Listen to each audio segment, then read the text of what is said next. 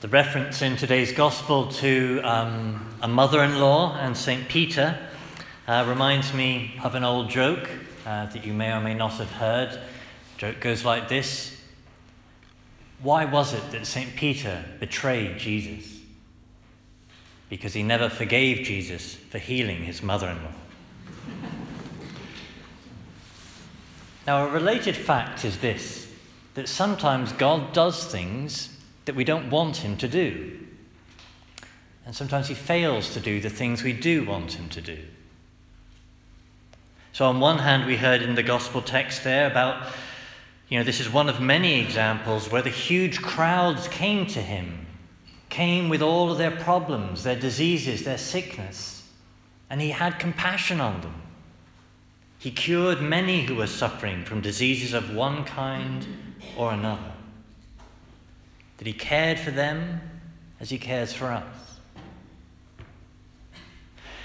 But on the other hand, we heard in our first reading of Job, the lament of Job, that this short passage doesn't uh, remind us, but things have been going bad for Job. Everything that could go wrong for Job has gone wrong for Job at this stage.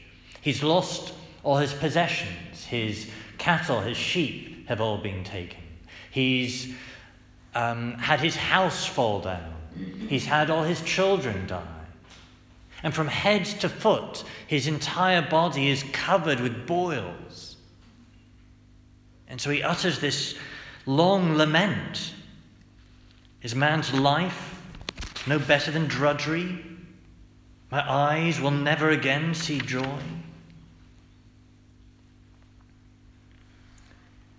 As I think most of us know, the entire book of Job is a reflection in the Bible of the whole problem of suffering, in particular why bad things happen to good people. And the reason for us as Christians that this is a problem is that we believe in a good God. If we believed, as some of the pagan religions did, that God was wicked and vengeful and wanting to do bad things to us, then it wouldn't surprise us when bad things come our way. But the scriptures indicate the reverse. He's a good God, he's a caring God. And yet so often, he doesn't do the thing I want. Or why? Well, in the book of Job, what answer is Job given to his question? Well, the answer he is given is that God will not give him an answer. That God is, he is told, all wise, all good, all powerful, but his mind is beyond that of little Job.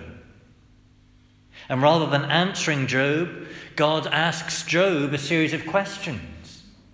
Where were you, he says, when I made the earth?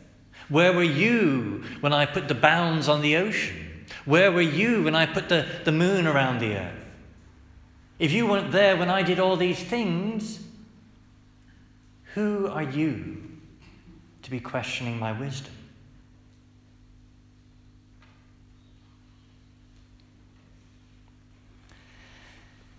Now, that's not the only answer Scripture gives to the problem of suffering, but it is an important one.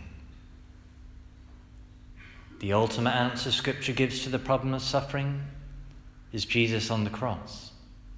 Where is God in our suffering? He's with us there on the cross.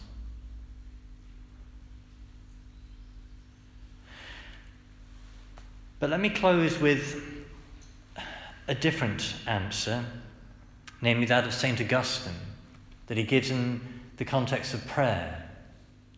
Saint Augustine talks about why it is we need to ask God for things, why we need to ask God for things even though God already knows what we want.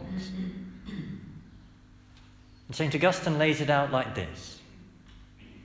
He said, God wants, God desires to give us what we need. Problem is, I'm not ready for it. And what makes me ready to receive what he wants to give already? Well, my very asking, my asking again and again and again, it changes me, it forms me, until I become ready to receive the thing that he wanted to give me all along.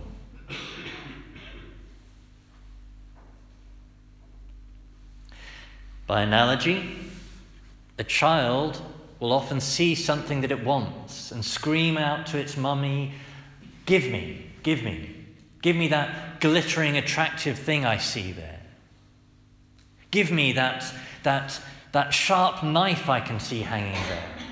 Give me that spinning chainsaw that I see. Let me go to the glowing fire." And the child doesn't know why the mother says no. But the mother knows that a lot of things need to change in that child before that child is ready for those things. And the mother's not going to give something to the child that isn't for the child's good yet. By analogy, God, God knows what is best for us better than we know ourselves.